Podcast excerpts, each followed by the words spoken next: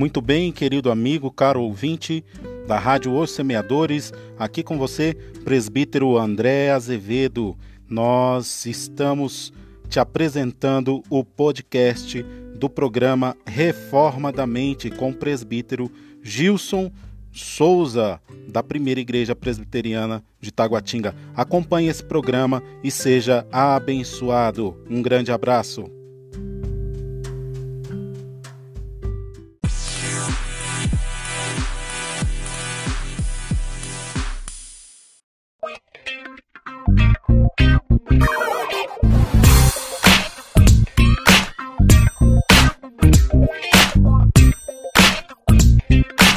Começa agora o programa Reforma da Mente, uma realização Presbítero Gilson Souza e trabalhos técnicos de Presbítero André Azevedo. Estudos, perguntas e respostas, temas de teologia reformada.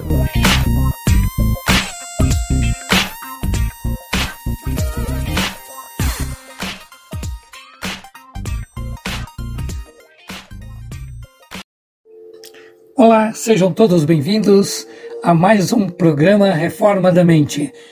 Meus queridos, hoje nós vamos tratar de um assunto muito importante para a vida do cristão.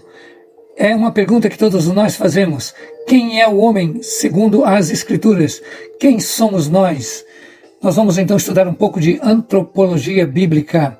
E para isso eu convido os amados a abrirem em Gênesis capítulo 1, versículos 26 e 27, que diz assim: também disse Deus: façamos o homem a nossa imagem conforme a nossa semelhança.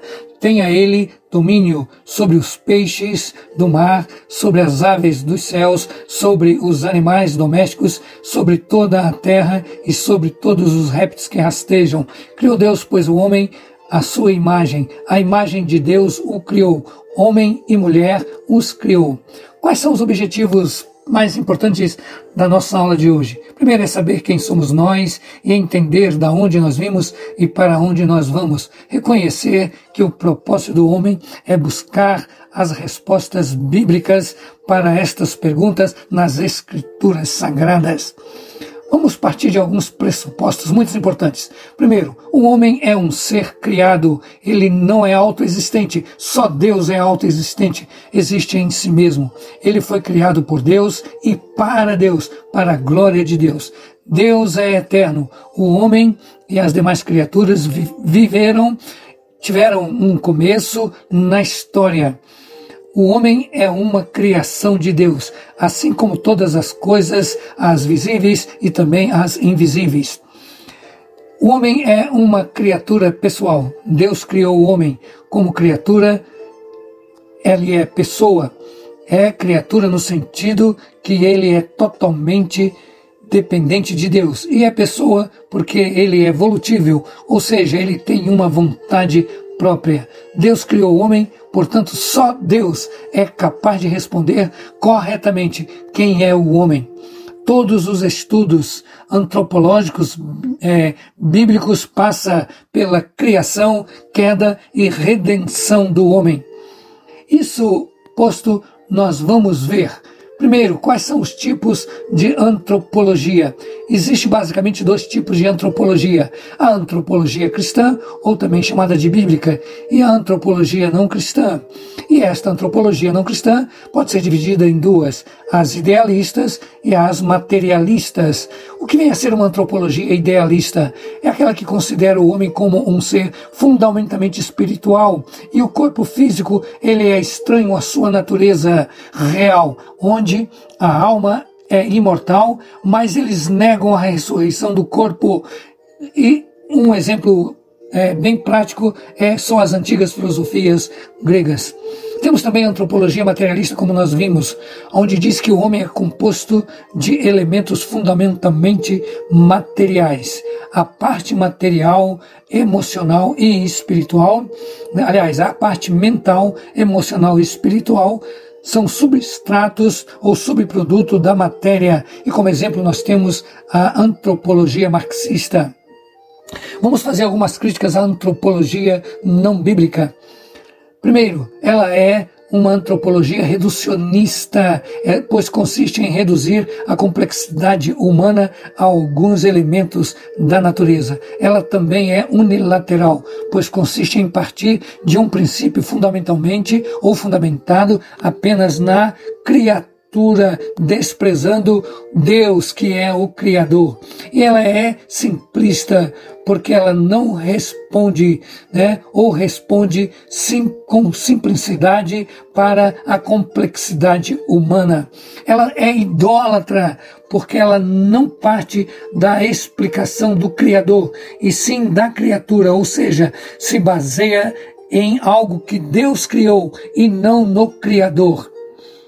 Meus queridos, nós vamos fazer uma pausa e daqui a pouco nós vamos falar a respeito da antropologia bíblica e vamos ouvir uma belíssima música em homenagem ao nosso Deus.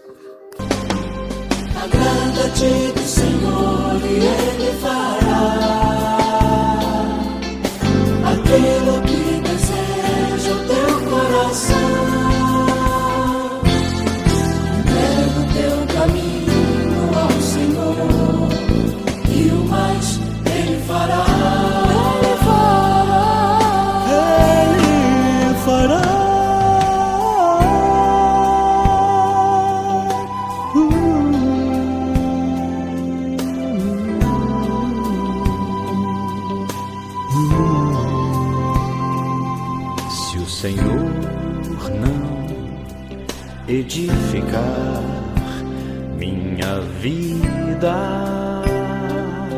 será como quem partiu e construiu sobre um lugar incerto. E quando as agruras dessa vida insistiram em roubar-lhe a paz e um pouco mais do seu sossego Veja o que ficou, veja o que ficou. Veja o que restou. Dá-me mais graça, Senhor, dá-me mais graça. Passa os teus dedos nos meus olhos, vem me consolar. Dá-me mais graça, dá-me mais graça. Faz-me em Cristo outra vez. Faz-me em Cristo outra vez. Faz-me em Cristo outra vez. Ser mais que vencedor.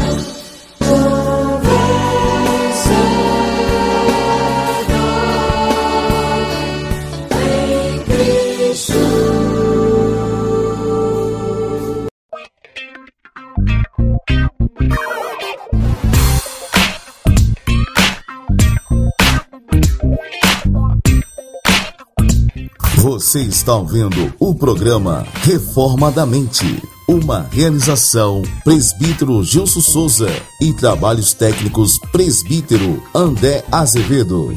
Envia-nos sua pergunta no e-mail reformadamente5@gmail.com.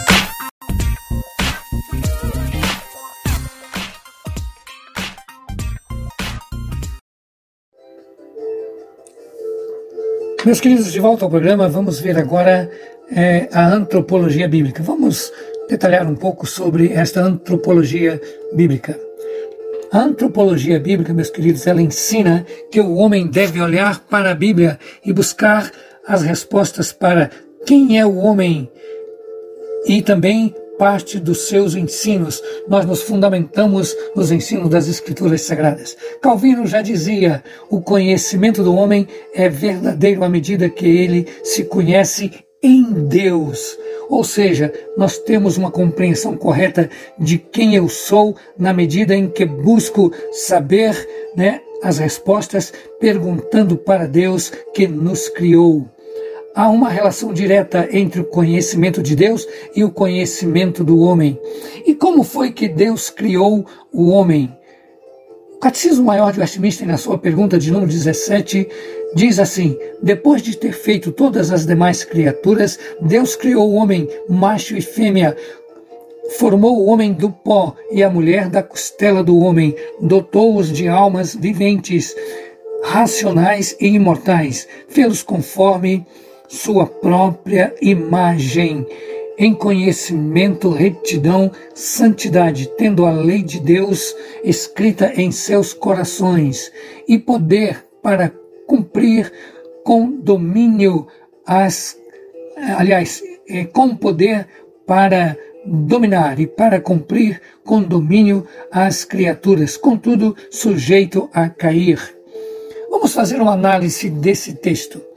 Primeiro, Deus criou o homem. Isto é inegável para nós que somos cristãos. Podemos encontrar isso em Gênesis capítulo 1, versículo 26. O homem, ele é, foi feito do pó.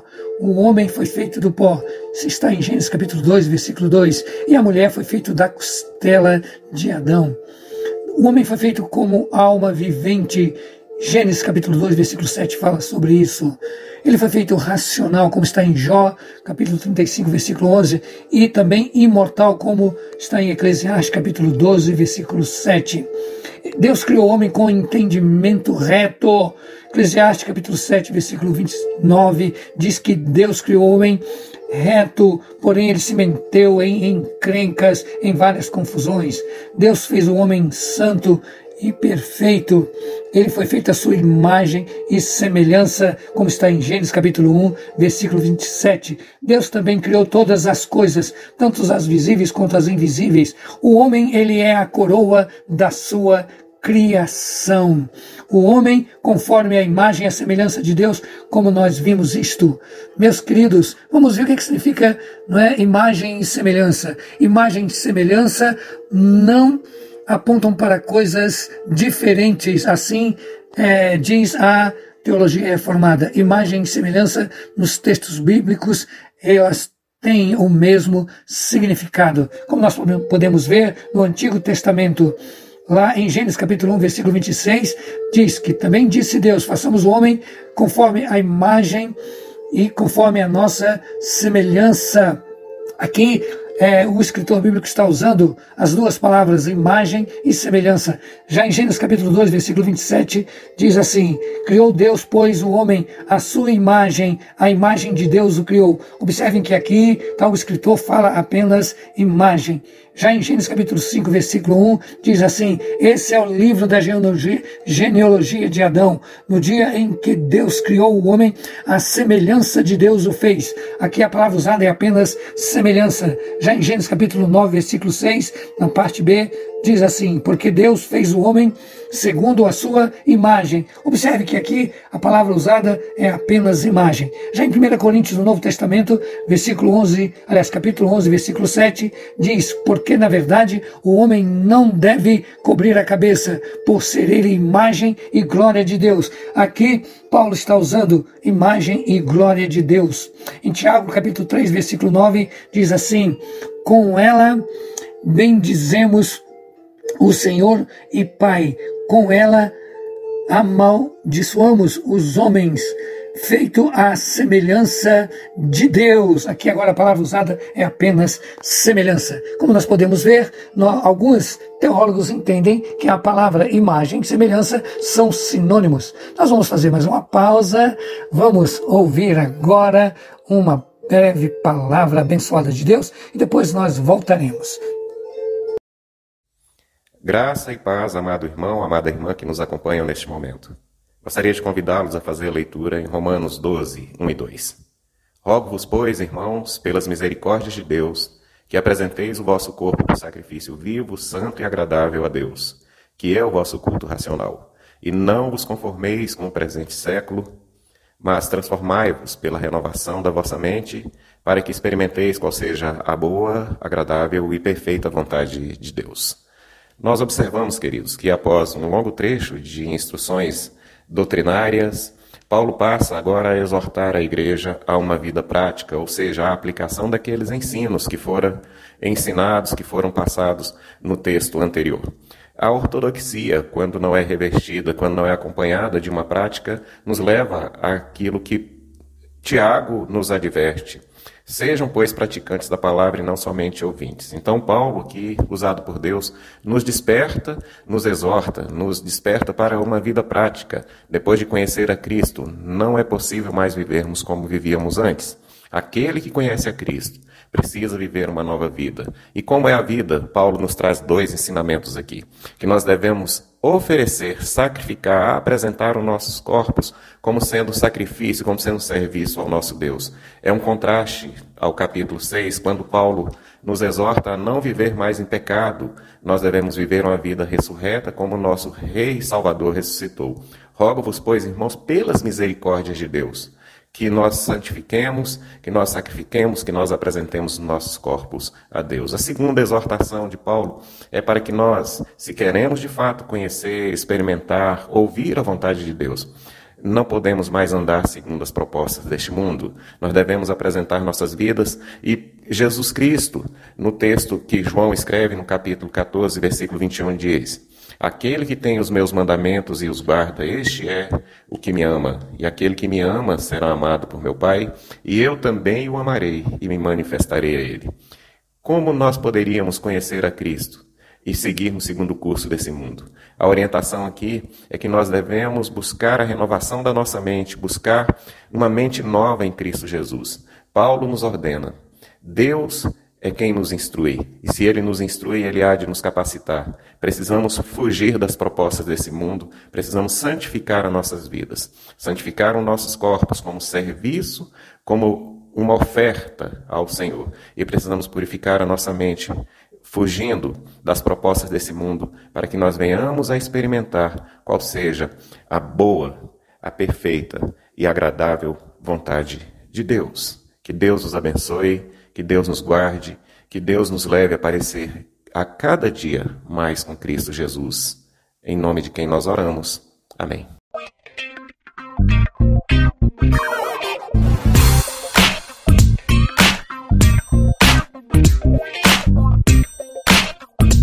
Você está ouvindo o programa Reforma da Mente, uma realização Presbítero Gilson Souza e trabalhos técnicos Presbítero André Azevedo. Envia-nos sua pergunta no e-mail reformadamente 5 arroba gmail.com.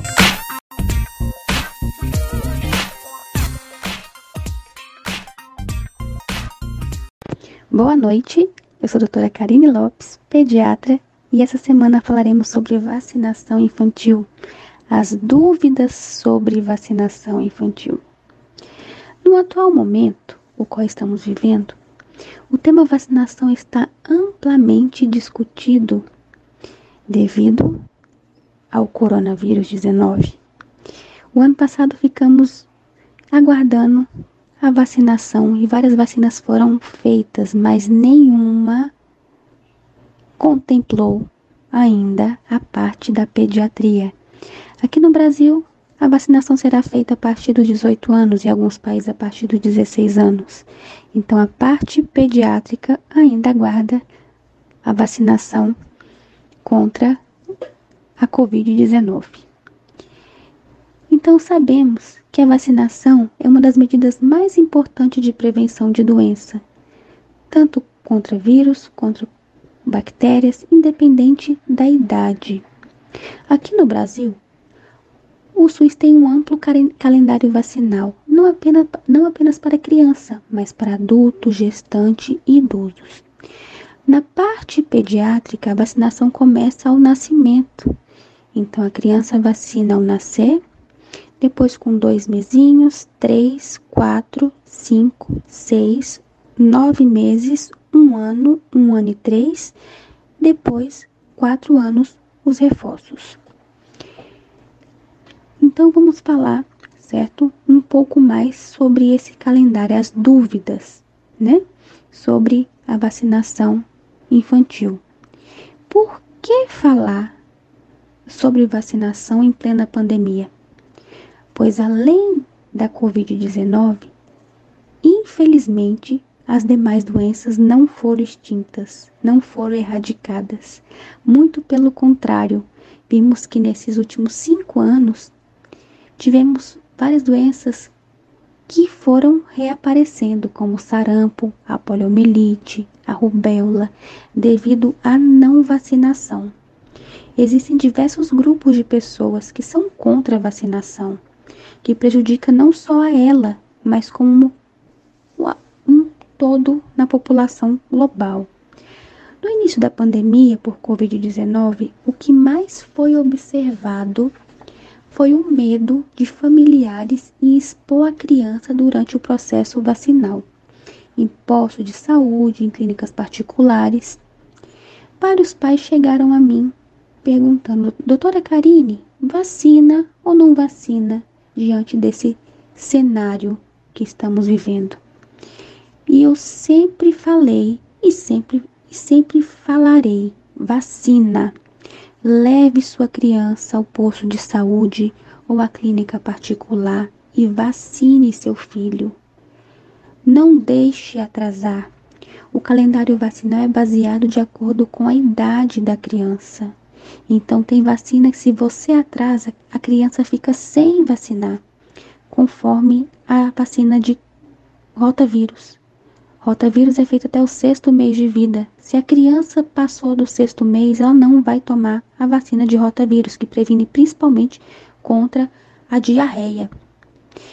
Então, não deixe de vacinar. Se eu perco uma vacina, se você perde uma vacina, ou a criança fica sem fazer, ou ela fará no mês seguinte com as demais vacinas daquele mês. Outra pergunta muito frequente é se existe diferença entre a vacina que o SUS fornece e a vacina que as clínicas particulares fornecem. E a minha resposta é: depende da vacina. Por exemplo, a vacina tríplice viral. A tríplice viral é uma vacina que tem três tipos de vírus, que é o do sarampo, cachumba e rubéola.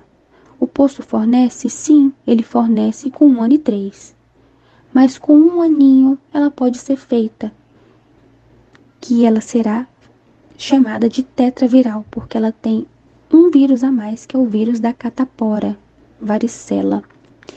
Ah, mas meu filho então vai ficar sem a dose da catapora, da varicela? Não, ele fará com um ano e três, e após ele fará com quatro anos o reforço da varicela.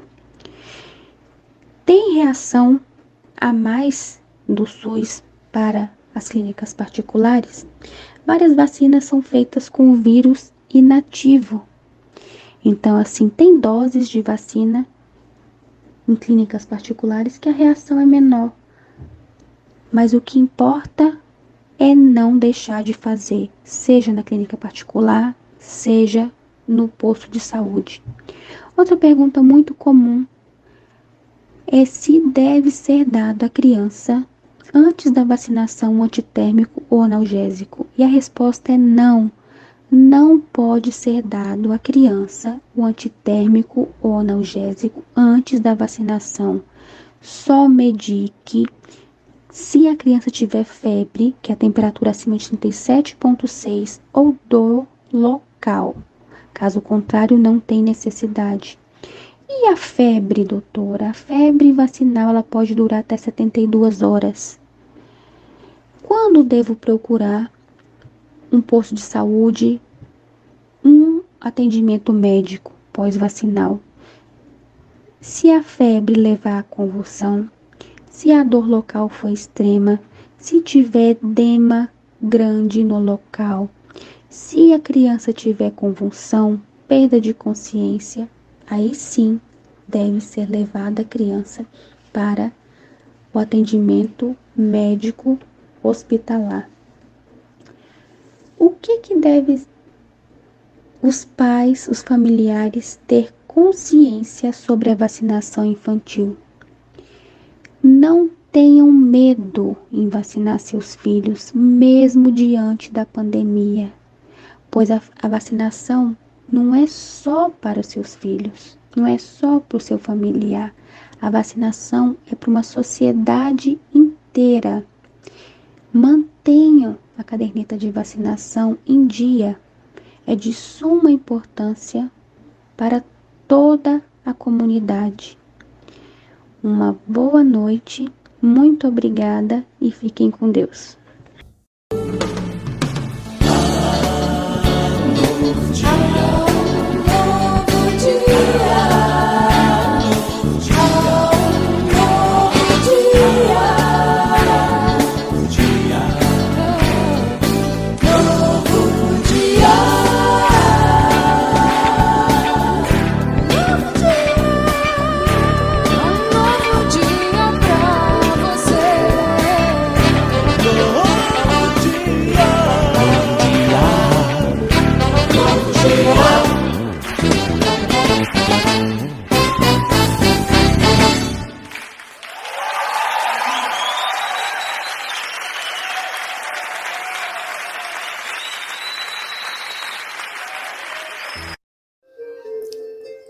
queridos, neste bloco nós vamos falar sobre os mandatos da criação de Deus.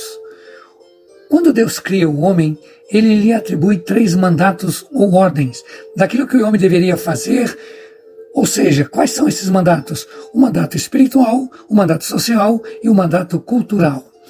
O que é o mandato espiritual? O homem se relacionando corretamente com Deus, este é o mandato espiritual é, adorando e glorificando em tudo que ele fizer. Já o mandato social é quando Deus manda o homem crescer e multiplicar e também se relacionar com o próximo para servir ao próximo e para o bem do próximo. O mandato cultural é quando Adão foi colocado no jardim para guardar o jardim e defendê-lo das ameaças e desenvolver a cultura. Nós temos então neste mandato dois princípios. Ou seja, o primeiro princípio é o ecológico da criação, ou seja, Deus manda Adão guardar o jardim. E o segundo princípio é o princípio científico e tecnológico da criação, aonde Deus permite o homem é, e manda o homem cultivar o jardim e desenvolver o seu conhecimento. O homem foi criado à imagem de Deus. E o que isso significa?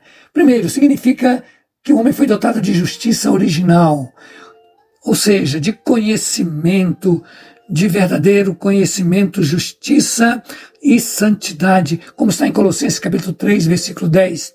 E vos revisteis do novo homem que refaz, refaz para o pleno conhecimento e segundo a imagem daquele que o criou. E em Efésios capítulo 4, versículo 24, Paulo diz assim: E vos revistais do novo homem, criado segundo Deus em justiça e retidão procedentes da verdade. Também significa que o homem foi criado como um ser espiritual, racional, moral e imortal, como está lá em Gênesis capítulo 2, versículo 7, que diz assim: Então formou o Senhor Deus o homem do pó da terra e lhe soprou nas narinas o fôlego de vida, e o homem passou a ser alma vivente. E quais são as implicações, meus queridos, do termo imagem e semelhança? Primeiro, o homem tem domínio sobre a natureza. O homem toma decisões e o homem é racional. Assim também como o homem, ele se relaciona em relação a Deus, em relação ao próximo e em relação à ordem criada a imagem de Deus no homem não foi eliminada com o pecado, mas ela foi distorcida e ofuscada, como é, em Jesus, meus amados, esta imagem ela é restaurada progressivamente. A imagem de Deus no homem é um aspecto essencial. E quais são esses aspectos da imagem de Deus? Um aspecto estrutural, ou seja, é um aspecto lato onde diz respeito a que o homem é, e o aspecto fundamental estrito que diz respeito a que o homem faz. Herman Bavinck, um grande teólogo, escreve assim: o homem não apenas traz ou possui a imagem de Deus, ele é a imagem de Deus. Na doutrina de que o homem foi criado à imagem de Deus, ocorre uma implicação óbvia de que essa imagem se estende ao homem como um todo, nada no homem é excluído da imagem de Deus. Meus queridos, eu espero que este programa possa ter contribuído para o seu crescimento espiritual. Nós não esgotamos esse assunto e no próximo programa nós daremos continuidade sobre a doutrina do ser humano, ou seja, a, a antropologia bíblica. Fiquem com Deus e fiquem na paz.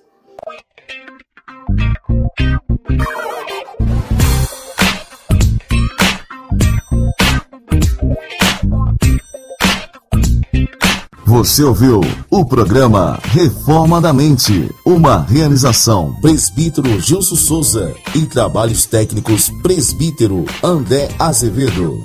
Uma ótima semana e até a próxima quarta-feira.